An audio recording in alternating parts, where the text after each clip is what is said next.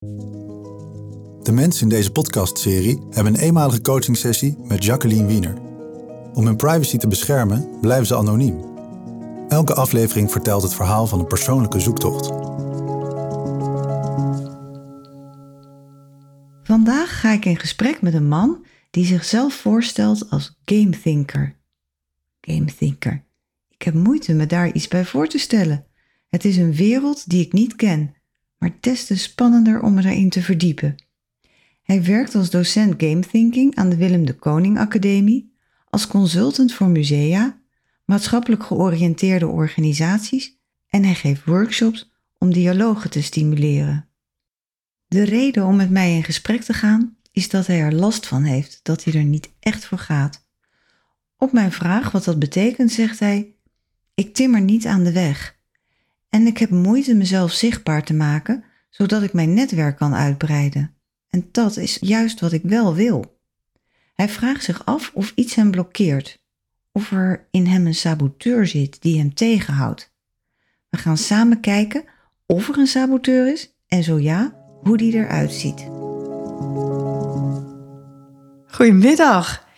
Ik, uh, ik heb het idee dat ik me in een spannende wereld ga begeven.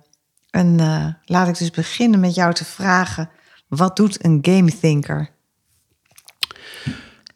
Wat doet een game thinker? Nou, een game thinker dat is iemand die naar de wereld kijkt alsof het een spel is. Mm -hmm. Dat wil niet zeggen dat hij denkt dat het leven ook echt een spel is. Hè? Je kunt niet zeggen je gaat dood en je komt weer tot leven als je er een kwartje in de machine gooit. Er zijn wel mensen die denken dat je na de dood een level up gaat doen. Maar uh, wat ik bedoel te zeggen is, als je naar het leven kijkt als een spel, of eigenlijk als een reeks spellen, hè, echt naar de maatschappij kijkt, van hoe mensen met elkaar spelregels bepalen, maar ook ongesproken spelregels hebben van hoe dingen horen te gaan, hoe dingen moeten.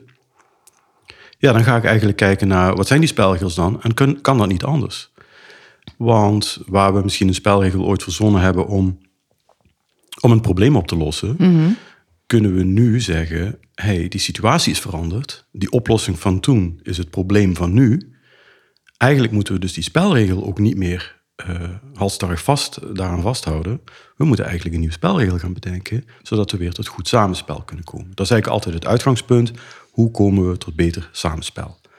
En in feite gaat dat altijd in dialoog. En wat ik dan vaak doe, is dat ik workshops creëer waarin mensen ook echt interactief met elkaar aan de slag gaan. Om ook echt op nieuwe spelregels te komen. Dus niet alleen daar hardop over nadenken, maar ook getriggerd worden door uh, meestal kaarten of bordspellen. Om daar uh, effectief op hele vernieuwende manieren naar, uh, naar te kijken. Fascinerend hoe iemand zijn eigen patronen zo scherp ziet, maar nog niet kan doorgronden hoe hij die patronen kan doorbreken om in beweging te komen. Ik vraag hem naar eerdere ervaringen. Begrijp ik dan eigenlijk dat je naar een situatie kijkt om soms een probleem, maar eigenlijk op een hele speelse manier? Ja, ja, ik, ik, denk soms wel eens, is het nou game thinking of play thinking? Kwestie van definities natuurlijk. Uh, kijk, ik zie het leven als een, als een reeks spellen dus. Maar wat mijn praktijk eigenlijk is, is het spelen met die regels. Dus het, het, eigenlijk inderdaad heel speels kijken naar zo'n situatie en zeggen, waarom is dat eigenlijk zo? En je vertelde me ook, dat, en dat staat ook op je LinkedIn-profiel, dat je je bezighoudt met reimagining, the game of living learning and working together. Wat houdt dat dan precies in? Ja, nou zoals ik al aangaf, die, die spelregels die bepalen eigenlijk hoe we met elkaar omgaan. Hoe we met elkaar samen leven, leren, of zouden moeten omgaan. werken, zouden moeten omgaan. Precies. En wat ik spannend vind, is dan na te denken, dus dat is dat imagining, reimagining, hoe dat ook anders zou kunnen. Om een, uh, om een voorbeeld te geven, ik had een keer zo'n sessie met, uh, met onderwijzers. En er was een docent rekenen en er was een docent kunst. En die moesten samen een klaslokaal delen. En die waren constant met elkaar in de clinch. Want de een maakte de boel vuil, dus daar kon je geen, niet rekenen natuurlijk, met verf op de bankjes. En de ander die had zoiets van, ja, ik wil een creatieve omgeving. Dus als je elke keer al die bankjes in rijtjes zet, moet ik dat weer allemaal recht zetten. Jij wijkt mij tegen. Dus ze hadden het idee dat ze elkaar aan het beconcurreren waren. Dat was echt een soort competitie ontstaan en daar wilden ze uitkomen. Mm -hmm. En toen hebben we eigenlijk een rollenspel gespeeld waarbij we niet alleen hebben gekeken naar de regels en naar de objecten en naar de ruimte en naar de tijd die eigenlijk hè, het spel maken, maar ook naar de spelers. Dus toen moest er ook iemand de leerling spelen. Nou, toen zei één iemand, nou dan wil ik nu in deze ronde wel eens even dan ook de leerling spelen. En die moest dan spelen hoe die zo'n lokaal binnenkwam, waar die twee docenten les gaven. En daarna, en dat hebben ze allebei een keer gedaan, en daarna kwamen ze bij mij terug en zeiden ze, we got it all wrong. Wij, wij zijn constant vanuit onszelf aan het denken, maar als we vanuit die student kijken, dan is geen van die beide lessen leuk. dat, is gewoon, dat is gewoon een schizofreen gedoe. Wie wilde ooit bij ons in het lokaal komen? Wij moeten gaan samenwerken om te zorgen dat die student een goede ervaring heeft. Terwijl we eigenlijk alleen maar bezig waren met onze randvoorwaarden van hoe wij les willen geven. Mm. En, dit nou klinkt heel herkenbaar. Dit uh, gebeurt geloof ik niet alleen in het onderwijs. ja, precies. En er zijn veel mensen die vooral met zichzelf bezig zijn. Ja, het klinkt sowieso dat je ongelooflijk gepassioneerd bent over wat je doet. En dat je daar helemaal uh, ja, je weg in hebt gevonden. En toch zei je, er is iets wat mij tegenhoudt. Ik ga er niet helemaal voor. En wat betekent dat? Wat, wat, wat zie jij dan? Wat voel je dan als je zegt: Ik ga er niet helemaal voor? Ja, nou, dat zit hem in, de, in het haast paradoxale gegeven dat ik, durf ik wat stellen, een expert ben op het gebied van hoe creëer je speelruimte voor mensen, ja. zodat ze tot goed samenspel kunnen komen en de spelregels kunnen veranderen, zodat, hè, zodat alles gaat stromen, zodat ze in de flow komen. En dat ik tegelijkertijd niet in staat ben om mijn eigen speelruimte gewoon in te nemen. Ik kan hem voor mezelf creëren en dat doe ik constant. Eh, mijn bedrijf heet PlaySpace. Mijn bedrijfsruimte is één grote speelruimte vol met inspiratie, tools en alles. En toch, als ik dan denk, en nu, nu kan ik dus eigenlijk gewoon doen wat ik iedereen aanraadt, namelijk neem de ruimte, rek je grens op, doe wat je altijd al had willen doen, dan, uh, ja, dan raak ik een beetje lam geslagen. Dan weet ik eigenlijk niet zo goed wat te doen. Want eigenlijk kan ik dan helemaal niet zo goed met die, met die vrijheid omgaan, lijkt het wel. Of, uh... En dat is een, is, een, is een terugkerend patroon waar ik eigenlijk wel eens uit zou willen komen. En ik, ik heb het patroon ook helemaal uitgeschreven. En ik kan er naar kijken en er verbaasd over zijn dat ik niet snap hoe ik uit die, uit die loop moet komen, zeg maar. Ja. Nou, dat klinkt als een mooie uitdaging. Ja.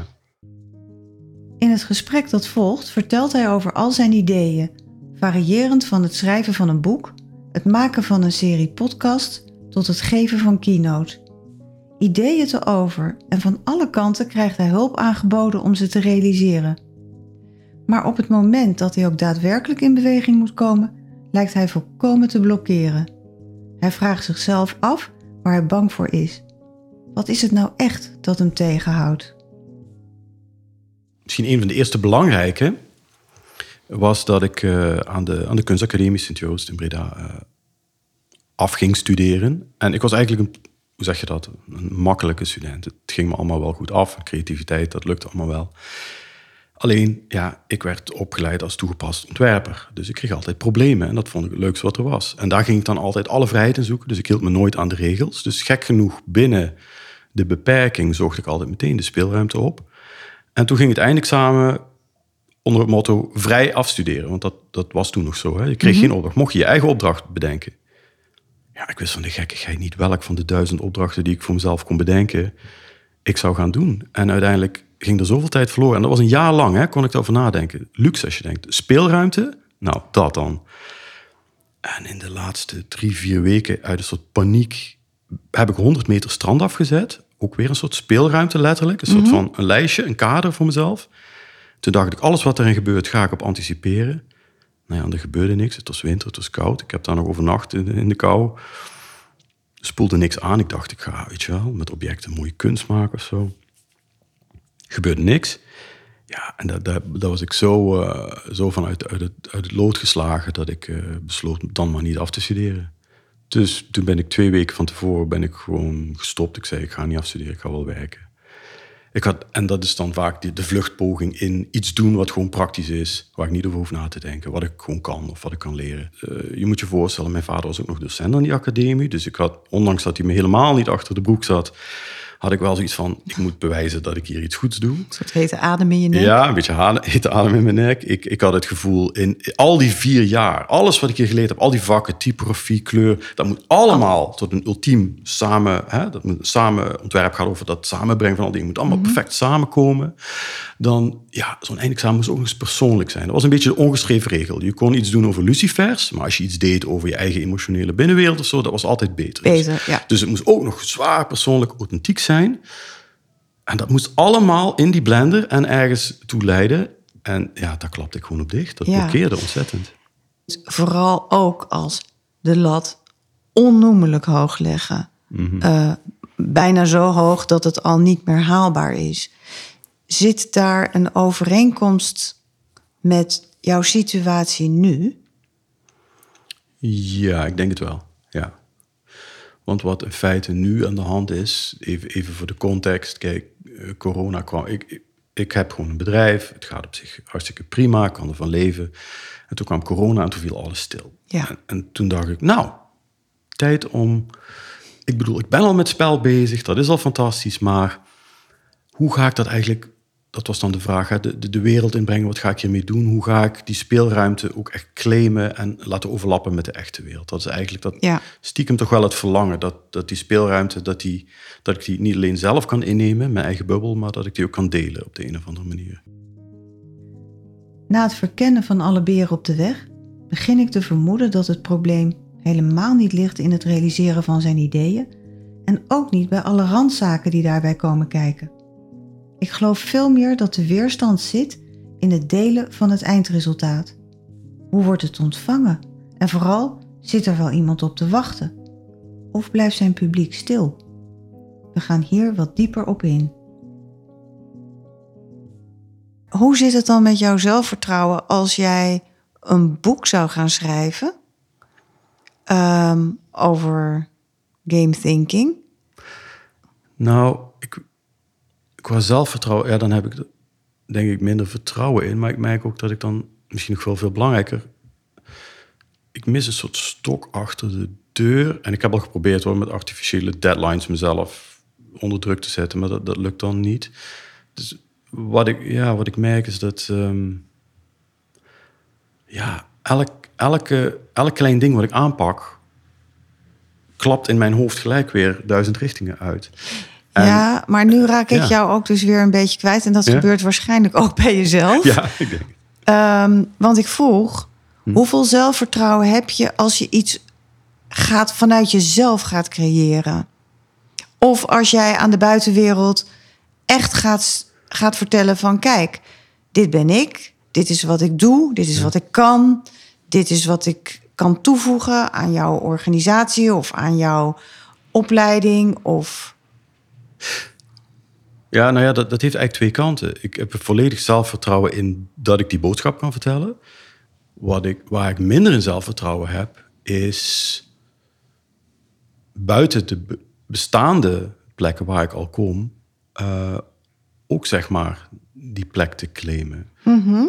Daar heb ik dan eigenlijk weinig vertrouwen in. Dan heb ik heel vaak eigenlijk de gedachte: wie zit er op mij te wachten? Dus wat is het verschil met iemand die jou inschakelt, hè, jou een mhm. opdracht geeft, of, of de hogeschool die jou ehm, inschakelt als docent en die studenten die op jou zitten te wachten, mhm. is die weten al wat jij gaat bieden. En die weten al wat jij kan. Of dat hebben ze van iemand gehoord. Ja, meestal gaat dat via via. Dus ja, eigenlijk al, mijn, al mijn werk gaat via via. Ja. En dat gaat eigenlijk prima. Ja, precies. Maar waar stagneert het? Als je het publiek voor, voor wie je iets zou creëren, mhm. als je die niet kent. Precies, als dat een denkbeeldig publiek is. Ja. Daar krijg ik dan geen grip op. Of althans daar... Geen grip op? Nou, geen grip op... op dat kan in mijn hoofd dan zowel een, een, eh, een niet bestaand publiek worden. Dus de dag dat ik me niet zelfverzekerd voel, denk ik, nou, er komt toch niemand opdagen. Of het omgekeerde. Ik denk, misschien zit iedereen er wel op te wachten. Hoe kan ik je allemaal bedienen? Hoe kan ik je allemaal bereiken? Ja, maar dat zijn allemaal gedachten die jou helpen om niet in die beweging te komen. Maar je, ik hoorde je even zeggen, hm? daar krijg ik geen grip op. En waar, Waar, welke behoefte is er om, er grip, om grip te krijgen op een niet zichtbaar publiek? In welke zin zou je grip willen hebben? Nou ja, dat vraag ik mezelf dus ook sterk af. Ehm, denk ik dat dat nodig is? Blijkbaar heb ik de overtuiging dat als je wat van waarde hebt, dat je dat naar buiten moet brengen, verder dan. Hè, Ja, maar blijf eens bij de vraag. Nou, Ja, wat zou. Waarom denk jij dat je behoefte hebt aan grip op een. Hoe ziet die grip er dan uit? Wat zou je dan hebben? Wat zou je dan zeker weten? nou, dan zou ik zeker weten in welke context het moet plaatsvinden, hoeveel mensen het zijn, wat dus. eh, Eigenlijk dan zou ik moeten weten, bijna als in een spel, waar is het, hoe laat is het, wie spelen er, wat zijn daar op dit moment de regels. Dan weet ik met welke regels ik aan de gang ga. Dan zou ik er grip op hebben. Oké, dus dus misschien even- niet wat jij wil Nou, ik, ik wil niks. eh, hoor. ik, ik, ga, we gaan samen met jou kijken van waar gaat dit nu over. Eigenlijk het patroon wat ik nu zie is... Er, je weet het wel. Je, je weet eigenlijk wel wat je nodig hebt. Je hebt, een, eh, je hebt de truc al toegepast, maar die werkt ook niet. En daarna gaat het opeens weer een andere kant op. Maar Oké, dan zeg je, het zou misschien helpen als ik die persoon tegenover me had. En je had een aanbod gekregen van iemand die zei, nou, schrijf gewoon wat je schrijven wil, ik maak er een boek van. Dat was ook een mogelijkheid. Maar blijkbaar is dat nog te ver weg, te abstract. Nou, je kunt ook zeggen, weet je, ik ga het jou niet schrijven, maar je gaat maar tegenover me zitten. Ik praat, we zetten een band aan en dan maak jij dat boek. Dat is een simpele oplossing daarvoor. Ja.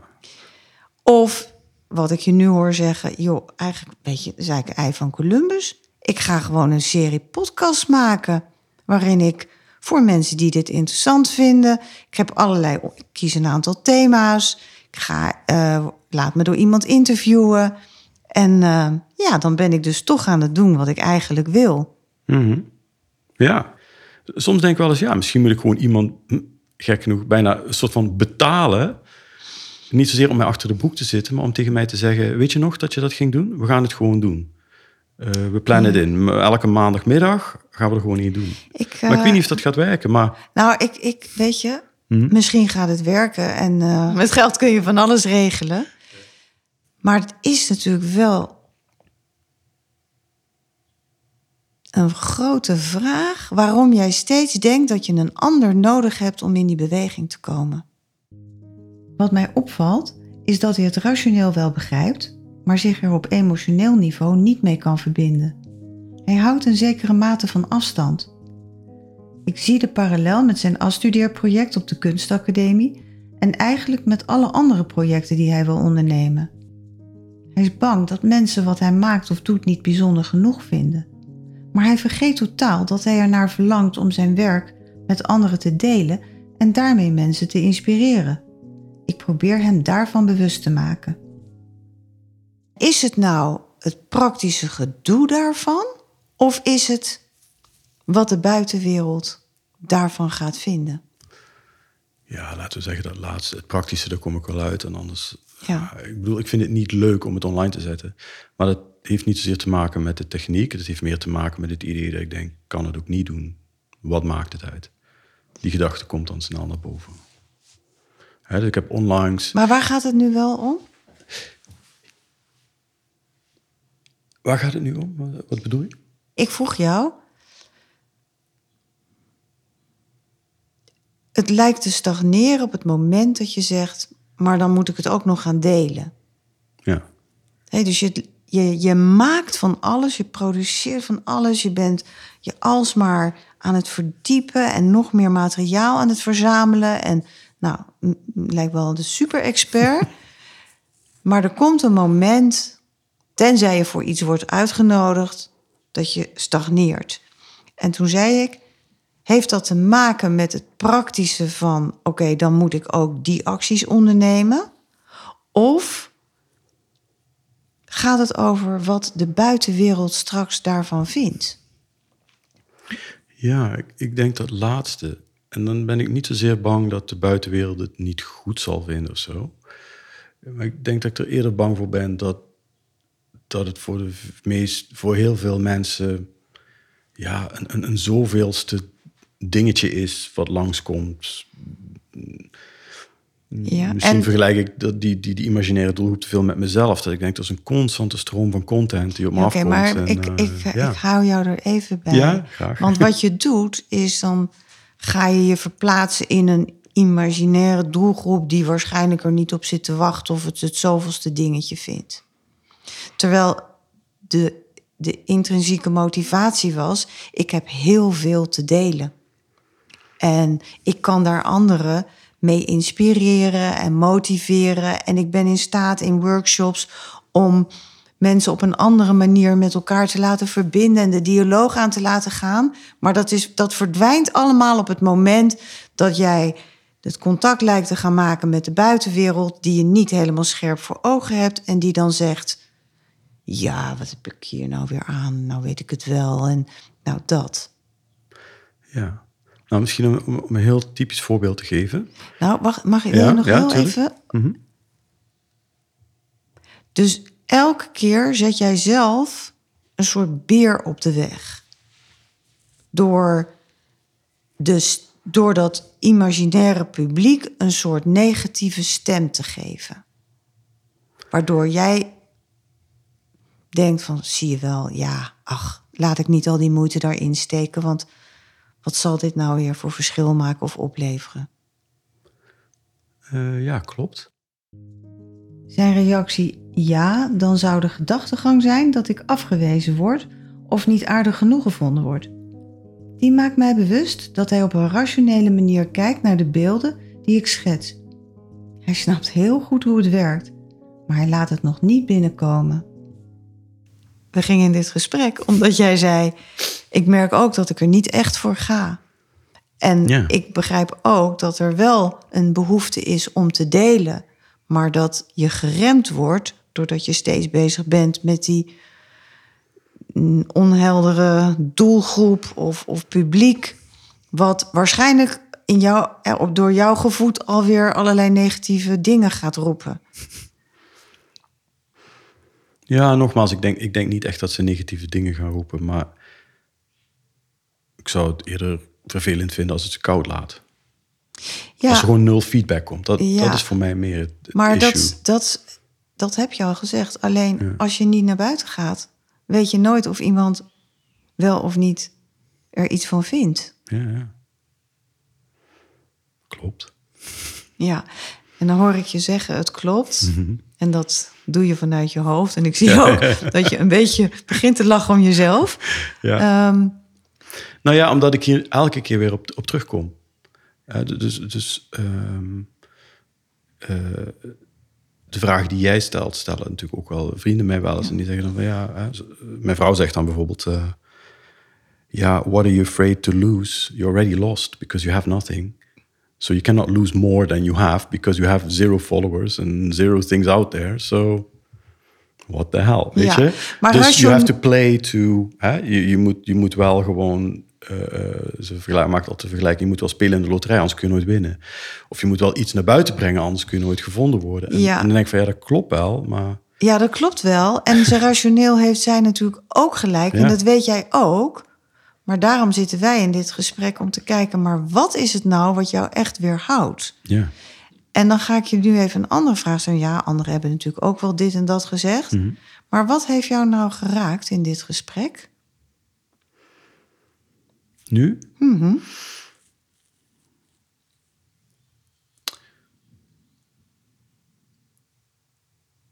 Ja, het heeft mij nou geraakt. Moeilijk te zeggen. N- niet, niet één ding. Ik denk, denk wat misschien nog het meest raakt is de, no- het non-verbale.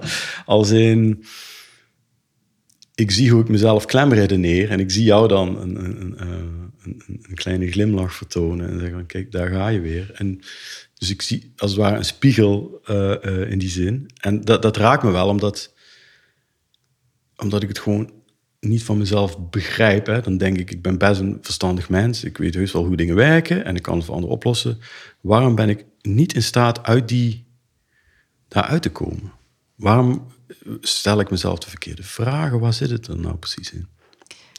Dus het raakt me eigenlijk dat zelfs ondanks dat jij goede vragen stelt, dat ik merk dat mijn hoofd weer elke keer weer naar zo'n default terugklikt. Ja. En dat vind ik eigenlijk heel vervelend, maar ja, dat raakt me wel. Mhm.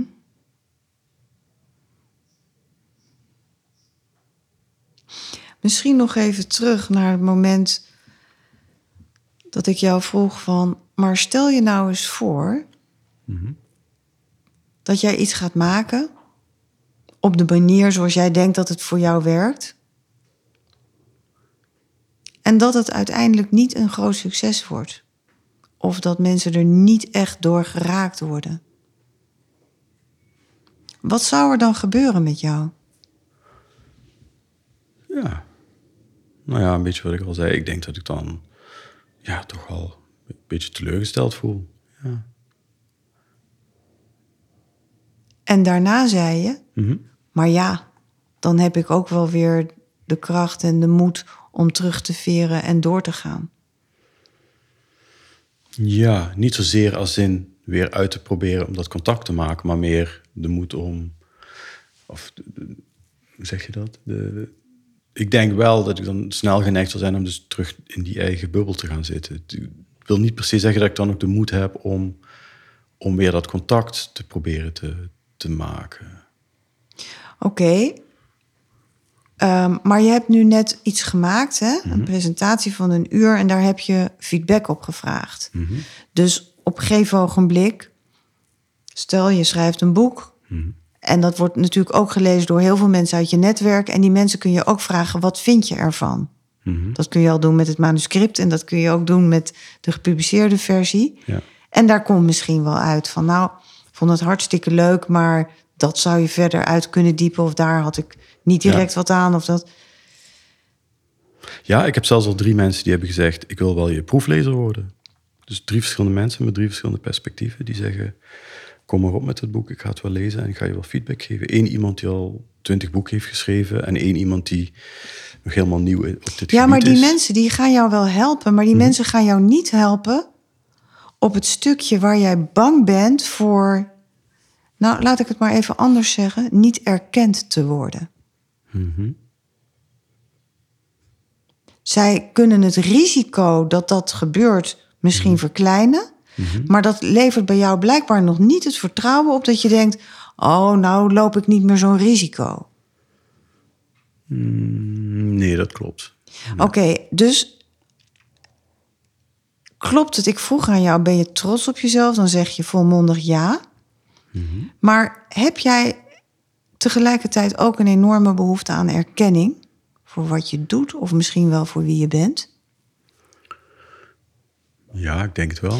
En wat is er zo belangrijk aan die erkenning van buiten? Nou ja, dat is het, dat is het gevoel hebben dat. Ja, je leeft, je doet van alles. En op de een of andere manier wil ik er toch ook ergens toe doen, zeg maar. Ik denk dat een vrij universele behoefte is, althans voor mij, om ertoe te doen. Dat, dat, dat, alles wat ik bedenk, eigenlijk construeer ik werelden eh, waarvan ik denk, ja, ehm, als ik daar alleen in woon in die wereld, is het maar eenzaam en, eh, en eh, het is leuk, maar het is maar eenzaam. Dus ik, ik wil wel ook de erkenning van, hey leuk, ik wil hier ook in komen wonen. Ik wil, Ja. hier, eh, ik wil met jou spelen, zeg maar. Dat ja, idee. en ehm, weet je wat, welk beeld bij mij opkomt? Dat jij zit in jouw eigen speelruimte met de deur op slot. En er zijn heel veel mensen die best wel heel graag met jou willen spelen, maar die komen er niet in. Ja, als je het zo stelt, spreekwoordelijk gezien, ja, klopt. Mhm. Of eh, metaforisch. Ja. Ja, en, en wat. Ja, ja, zeg je. Maar wat doet jou dit? Want jij wil, jij wil spelen, maar je bent eigenlijk zo afgesloten van het grote speelveld. Ja, ik denk dat ik dus. Mijn verlangen is eigenlijk dat ik gewoon uitgenodigd word, denk ik. Ja, Als maar- ik het zo stel. Maar weet je, ehm, als Om- ik om uitgenodigd, als ik uitgenodigd wil worden voor verjaardagsfeestjes, Mhm. maar ik ken niemand of mensen kennen mij niet, dan word ik nooit uitgenodigd. Mhm. Ja, door die, door die drie vriendinnen die ik al heb, Mhm. maar niet door al die anderen die ik ook leuk zou willen ontmoeten. Ja, nee, dan zou de gedachtegang inderdaad zijn van dat ik bang ben dat ik misschien afgewezen word of niet eh, aardig genoeg word. Van de, ga ik maar mensen niet benaderen, maar als ik ze niet ken, word ik ook nooit uitgenodigd. En dan, Het is die visueuze cirkel. Ja. De enige manier is dat jij of die blindering weghaalt van, van die ramen of die deur openzet en het daglicht naar binnen laat stromen en mensen laat zien ja.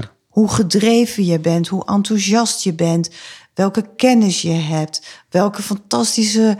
Ik bedoel, als jij mij dat verhaal vertelt van die twee leraren, daar ga ik helemaal op aan. Maar als we elkaar vandaag niet hadden ontmoet, had ik het niet geweten. Ik niet had het kunnen zien op LinkedIn, omdat we elkaar volgen. Maar daar heb je het niet vergedeeld. Nee. Nee. Dus jij zit in jouw leuke speelkamer, maar de wereld mag niet meespelen, lijkt het wel. Mhm. Ja, als je het zo stelt, klinkt het heel cru inderdaad, maar ik snap wat je bedoelt. Ja.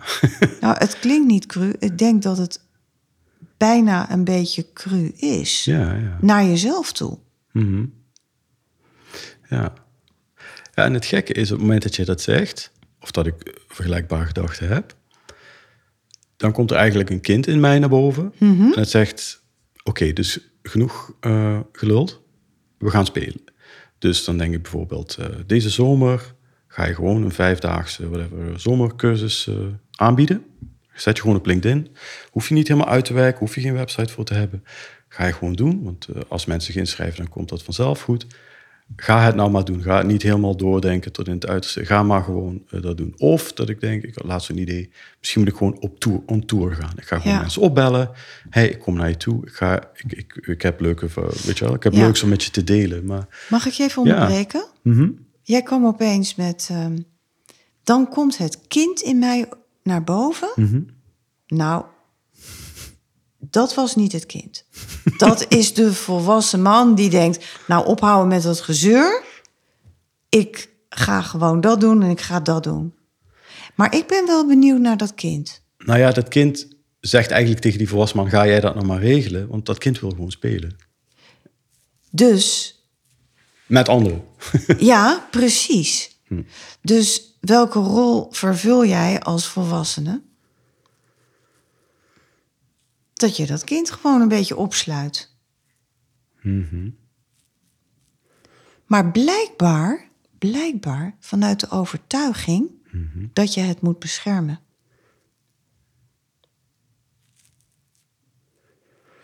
Zit wat in, ja. En wat, wat kan dat kind niet aan? Wat is er te beschermen?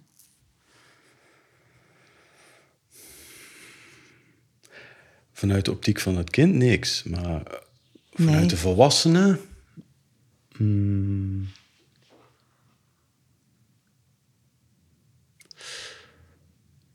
Ja. Daar heb ik eerlijk gezegd niet 1, 2, 3 een antwoord op wat, wat dat zou zijn. Heb je in je jeugd iets meegemaakt waarin je heftig teleurgesteld was of niet erkend werd om wie je was of hoe je deed?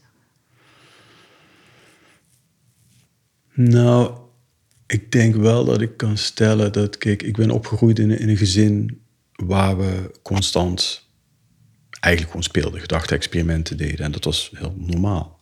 En dat ik wel merkte dat in ons dorp dat niet normaal was. Hè? Dus eh, eh, eh, ik was als kind, en mijn broer trouwens ook, wij waren altijd wel een beetje de, de zonderlingen, de, de outcasts, wil ik niet zeggen, maar die rare jongens. Ja. En ehm,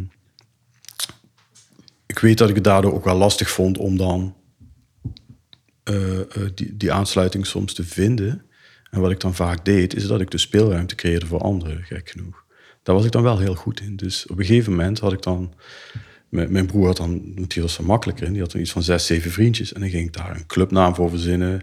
Toen had ik eh, helemaal bedacht wat voor geheime functies hadden. Heb ik hele verhalen, nou ja, en die liet ik hutten bouwen. Mijn broer zei nog wel eens tegen mij, zei van, ik heb eigenlijk een hele leuke jeugd gehad door jou.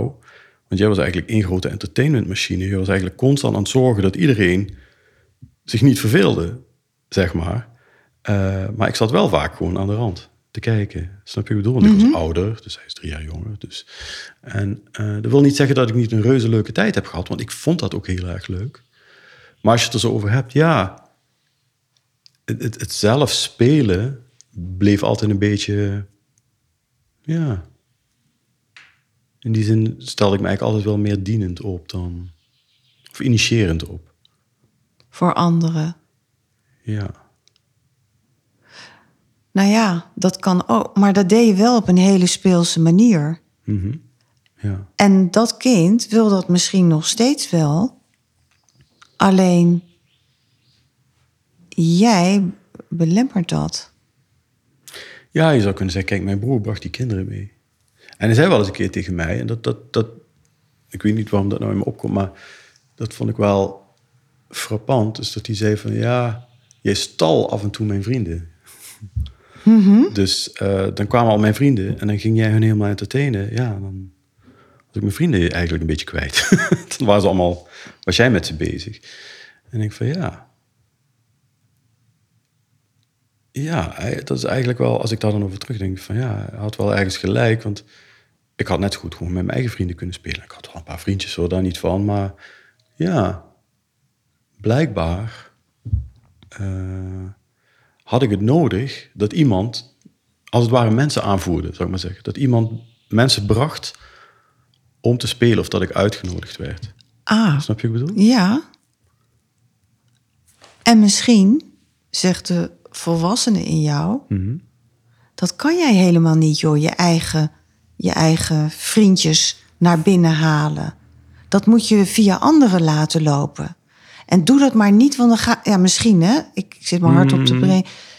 Eh, want dan kan het ook nog misgaan. En dan kan je daarin best wel teleurgesteld worden. Het lijkt wel alsof je een soort bescherming zit ehm, te creëren voor dat jongetje wat niet zijn eigen vriendjes bracht. Terwijl Ja. Ik denk wat misschien gaat helpen is dat je je realiseert dat je niet meer dat jongetje bent, maar dat dat jongetje nog wel heel graag wil spelen. Ja. En in de buitenwereld. En dat jij in je volwassen rol dat jongetje alle ruimte kan geven om dat nu alsnog te gaan doen. Mhm. Ook vanuit de wetenschap. Dat er natuurlijk helemaal niet zoveel misgaat. Want dat zei je net zelf ook. Ja, dan ben ik teleurgesteld en dan doe ik wel weer wat anders. Of ehm, Ja. ja, want zo is het in het volwassen leven. Hè? We laten ons heel vaak tegenhouden door waar we bang voor zijn, zonder dat we echt contact maken met die angst. En als je dan naar die angst kijkt en je pelt het een beetje af, dan denk je, ja, waar gaat dit eigenlijk over? Want stel je voor dat je podcast geen succes wordt. Doe je dan niet meer die mooie workshops? Ben je geen docent meer? Ehm, krimp je in één? Nee, allemaal nee. Nee. zo Nee. zie ik je ook reageren. Nee, dat is allemaal niet aan de orde. Nee. Nee, plus ik ben weer een ervaringrijker, dus in die zin... eh, Is het spelen eigenlijk ook niet bedoeld om ervaringen rijker te worden? Ja, ja, zeker. In, in die zin zou ik de persoon zijn die mijzelf zou vertellen... het gaat om de ervaring, om het experiment, niet om de uitkomst. Het gaat niet... Hè. Ik ben een groot aanhanger van de idee van eindeloos spel, van, van infinite play. Van het gaat er niet om dat het een doel bereikt, want als het doel bereikt is... val je daarna weer in een diep gat, Ja, dan is het weer voorbij. Realiseer je dat, wat je zegt, het, je formuleert het ook, ik zou mijzelf vertellen. Ja, En daar dan ten eerste kom je dan met allerlei rationele argumenten die jouw omgeving ook steeds aandraagt. ja, En in de formulering hou je ook nog steeds een beetje afstand naar jezelf. Ik zou dat doen, maar eigenlijk zeg je ja, maar ik luister er toch niet naar. Of eh, ik blijf toch even in mijn geblindeerde kamertje zitten. Ja, ik denk dat er ook een, een, een overtuiging in mij zit dat mensen pas iets gaan doen als het direct nut voor ze heeft. Als het een, hun doel ook op de een of andere manier helpt bereiken. En dat is iets waar ik steeds tegenaan loop. Omdat mensen dan tegen me zeggen, nou, dat is helemaal niet zo. Ik wil best eens een keer gewoon lekker vrijuit met jou spelen zonder doel, zeg maar.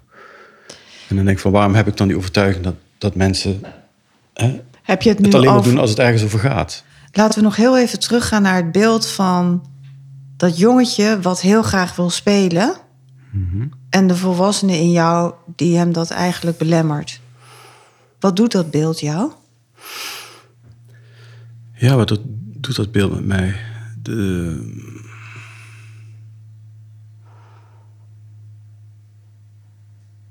Ja, dat vind ik een hele nare gedachte eigenlijk. De, de, de, de, de gedachte dat ik mij, mijn eigen kind zou opsluiten, zeg maar. Dat hij niet buiten mag gaan spelen. Eh, dat is natuurlijk iets wat haak staat op, op mijn overtuiging van hoe het, hoe het zou moeten zijn. Ja, maar ik vraag vooral, hè, je gaat over de gedachten praten. Maar wat doet het met jou? Welk gevoel geeft het je Ja, dan ook echt een opgesloten gevoel, gevoel gelijk. van dat jongetje? Ja. Ja. Ik moest dus ook letterlijk denken aan jouw zoontje van zeven. Mhm. Ik denk, wel, nou, stel je voor dat je zegt, nou, jij hoeft niet meer naar school, want ik ga jou thuis wel onderwijs geven. Ik heb toch eh, tijd genoeg.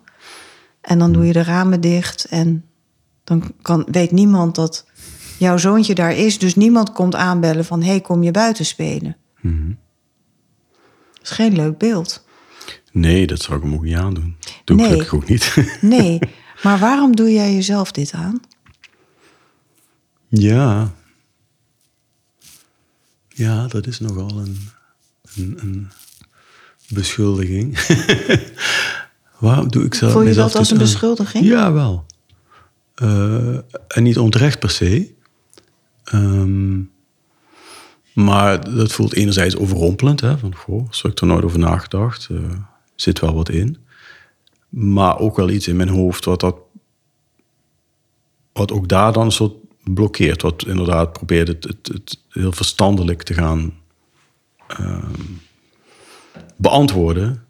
Terwijl ik weet dat dat jouw vraag niet is. Dat jouw vraag is eerder, wat doet het met je? En dan merk ik dat mijn verstand dat probeert, dat probeert te overrulen, dat, Ja. dat, dat gevoel. Ja. Ja, ik heb een beetje te doen met dat jongetje. En, en ik, ik heb je ook van tevoren zo liefdevol horen praten over jouw eigen zoontje. En dan denk ik, hé, maar in jou zit dus een kind en dat mag niet spelen. En de volwassene, nota bene, is continu bezig met spelen. Maar zegt tegen het jongetje, nee, maar jij mag niet meedoen. en ja. En ik denk dan van, goh, zou je dat jongetje niet iets anders gunnen? Klopt, zo voel ik het eigenlijk. Dus hij kan wel spelen in Hij die, in die kamer. Hè, daar kan hij zich helemaal vermaken. Maar daarbuiten dan, eh, dan zeg ik nou... Nee, doe maar niet, joh. Doe maar niet, want weet je, Weet je, er zijn, ook kinderen, en, er zijn ook eh, kinderen in de speeltuin die zijn niet zo aardig.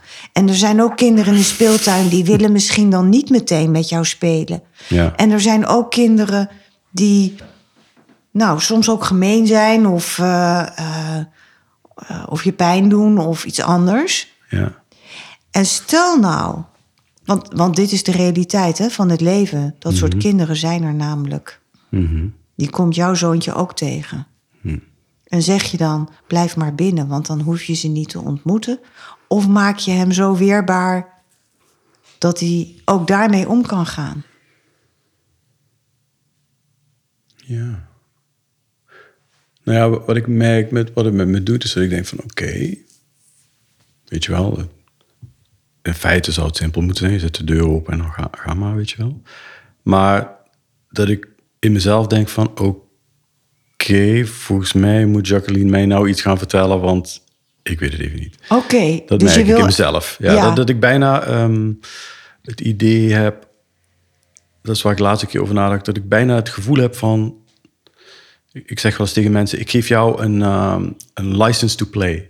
want mensen moeten vaak een alibi hebben om gewoon vrij uit te kunnen spelen. Om- omdat hun eigen volwassen zich in de weg zit.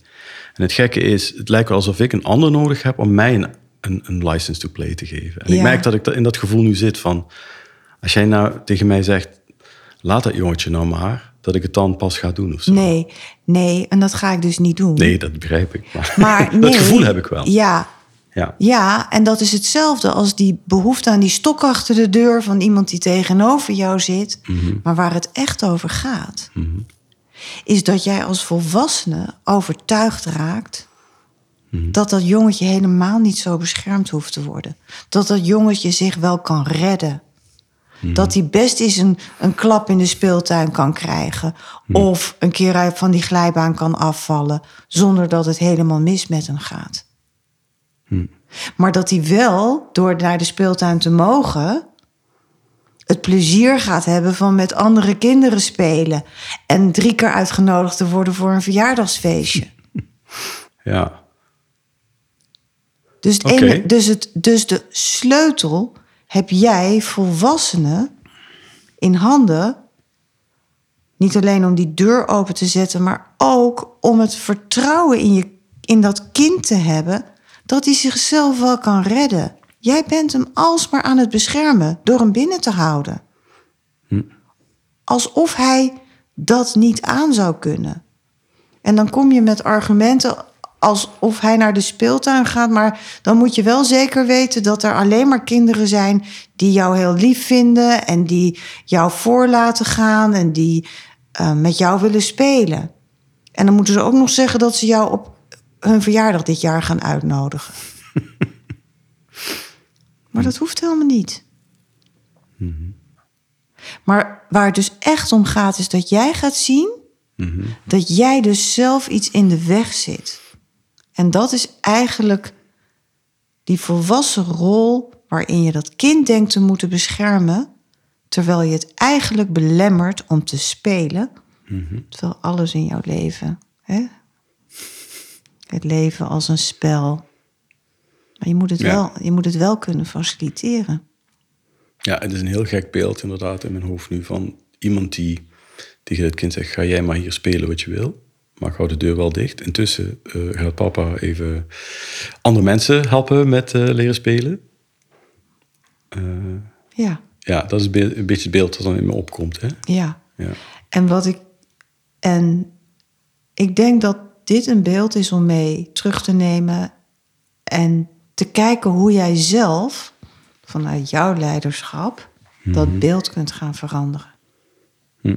Wat er nodig is, dus niet het zoeken bij anderen. Kijk, je kunt alles regelen en je kunt voor alles betalen. Dat is ook helemaal niet het probleem, hoef ik jou niet uit te leggen.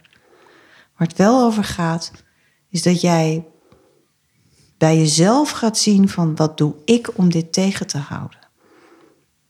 Terwijl je er eigenlijk diep van binnen wel voor wil gaan. Nou, wat, wat ik nog veel belangrijker ja, vind is van hoe, hoe laat ik dat los? Maar ja, dan moet je natuurlijk eerst weten wat je, hoe je jezelf tegenhoudt. Maar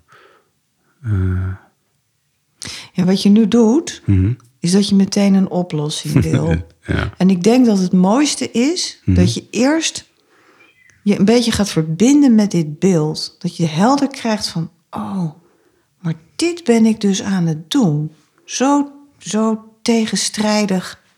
Wat ik aan de ene kant wil, dat iedereen gaat spelen. Mhm. En zelf wil ik ook heel gaan spelen, maar het kind in mij kan niet spelen.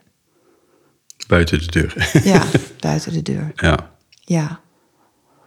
ja. En van daaruit, hè, laat dat even maar rustig bezinken. Ja. En dan komen de oplossingen voor wat heb ik nu los te laten of welke beweging kan ik nu maken. Die, die komt vanzelf wel. Ja. Daar ben ik van overtuigd. Het allerbelangrijkste is, is dat jij helder hebt. Wat is het nou? Ja.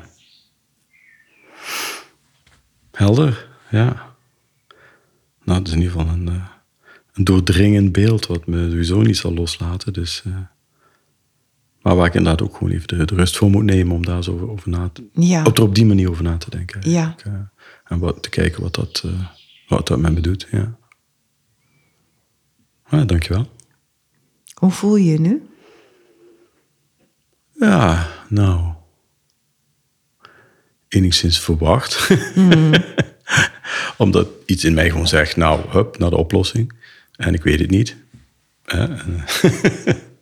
omdat het ook verwacht, omdat het, zo dichtbij is. En zo'n beeld wat ik nooit mezelf zou geven. want het is een heel confronterend beeld en dat zou ik voor mezelf nooit bedenken. Dus ik wil dat beeld ook wegduwen. Terwijl ik weet dat er wat iets in zit, hè, even als metafoor. En dus ik denk van oké, ik merk ook dat ik, dat ik het beeld nog eigen moet maken. Dus ik merk ook dat ik nog eigenlijk wil kijken hoe kan ik die metafoor me een beetje eigen maken. Als in dat die bij mij ook echt klik zegt. Dat ik zeg, nu voel ik hem echt. Mhm. In plaats van dat jij hem uitspreekt, maar dat ik hem. Uh, ja. En daar zit dus ook het zoeken naar die blokkade vanzelf. Van wat is dat dan? Wat is, wat is datgene waarvan ik vind dat ik mijn, hè, mijn innerlijke spelende kind uh, daarvoor moet beschermen? Waar wil ik hem dan tegen beschermen? Ik denk dat, uh, dat het goed is dat jij dit beeld even binnen laat komen en er vooral heel erg jouw eigen beeld van gaat maken. En, uh, en ik hoor heel graag uh, op termijn of er, uh, of er misschien toch een opening ontstaat om, om echt aan alle kanten vrijuit te kunnen gaan spelen. Ik ga je op de hoogte houden. Lijkt me leuk. Ja. Dank je wel. Dank je wel. Dank je wel voor het luisteren naar Van Binnen, de podcast van Jacqueline Wiener. Heb je vragen naar aanleiding van deze aflevering of wil je zelf een keer in gesprek met Jacqueline? Kijk dan op de website jacquelinewiener.nl.